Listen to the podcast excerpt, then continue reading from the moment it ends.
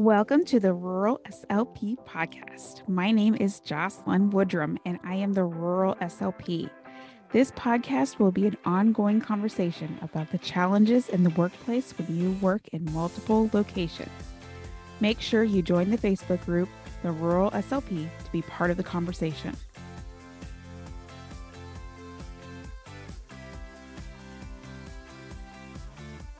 All right, let's talk productivity.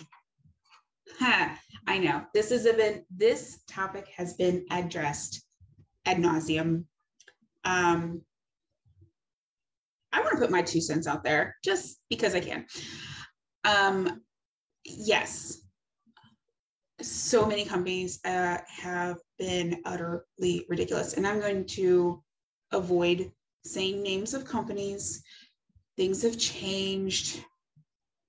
It, yeah, okay, so that's That's my little disclaimer or whatever. Um, it is, some of the re- requirements are just ridiculous. But at the same time, on the flip side, I guess you could say, I feel like I'm very aware of both sides of the story. And I feel like I can understand um, both sides of the story. Uh, we want to be good stewards of our time and the finances of our company, especially with some of the changes that are undergoing in the therapy departments. I hate to say it, it's like beating a head door, dead horse. Yes, we know. Um, they are running out of money. The nursing homes don't have money. The therapy companies are getting tight. Okay, so how can we do what's right for our patient, do what's reasonable for ourselves, and still try to make the company happy? Sounds like a dream world, utopia that doesn't exist. Um, so it's something that I know that you have probably all heard of, um, point of service documentation. It's not always practical. I, I have been in buildings that don't have internet. It's pretty hard to do any documentation if you don't have internet.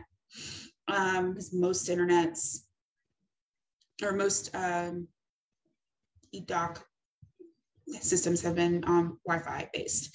Not all. Um, I'm sure there's other examples out there. Um, I personally have found that evaluations uh, while typing is impractical.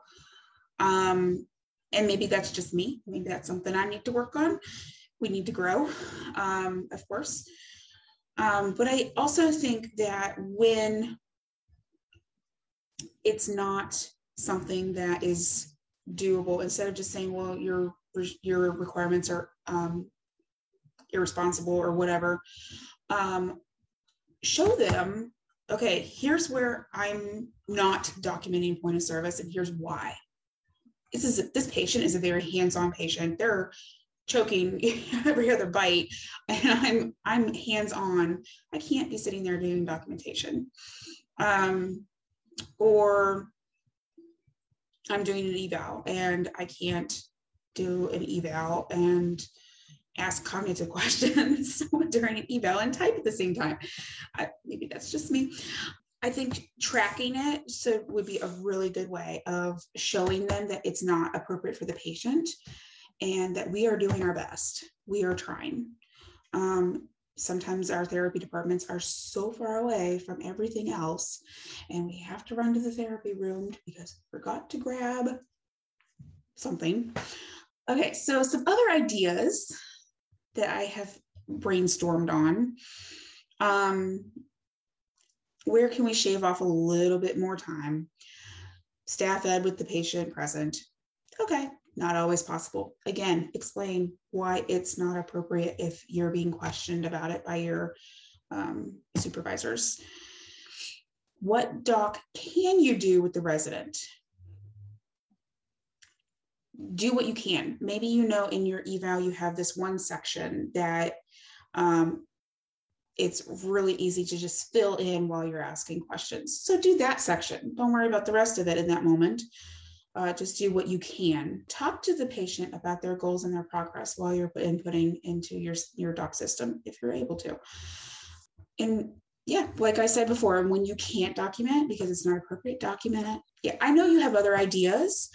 I, I definitely want to hear those ideas. Now, I'm not looking for complaints. We kind of, we know that there's complaints. Just putting that out there. But join in that Facebook group, the Rural S L P, and we will see what else we can come up with. And maybe um, create a, like a little cheat sheet with all these ideas that we all come up with. And maybe we'll continue the conversation in a few weeks. All right, you guys have a great one. This podcast is for educational and entertainment purposes and is not a replacement for ASHA Code of Ethics, employer, Medicare, Medicaid, and health insurance policies and procedures, and it is your responsibility to provide ethical and evidence-based therapy.